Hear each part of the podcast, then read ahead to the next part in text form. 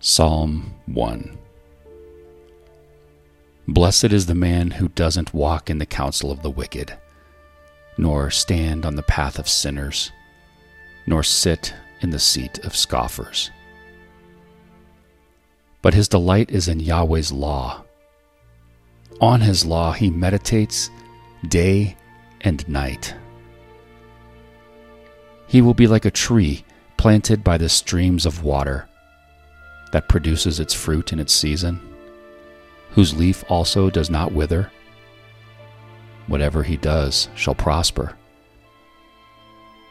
The wicked are not so, but are like the chaff which the wind drives away. Therefore, the wicked shall not stand in the judgment, nor sinners in the congregation of the righteous. For Yahweh knows the way of the righteous, but the way of the wicked shall perish.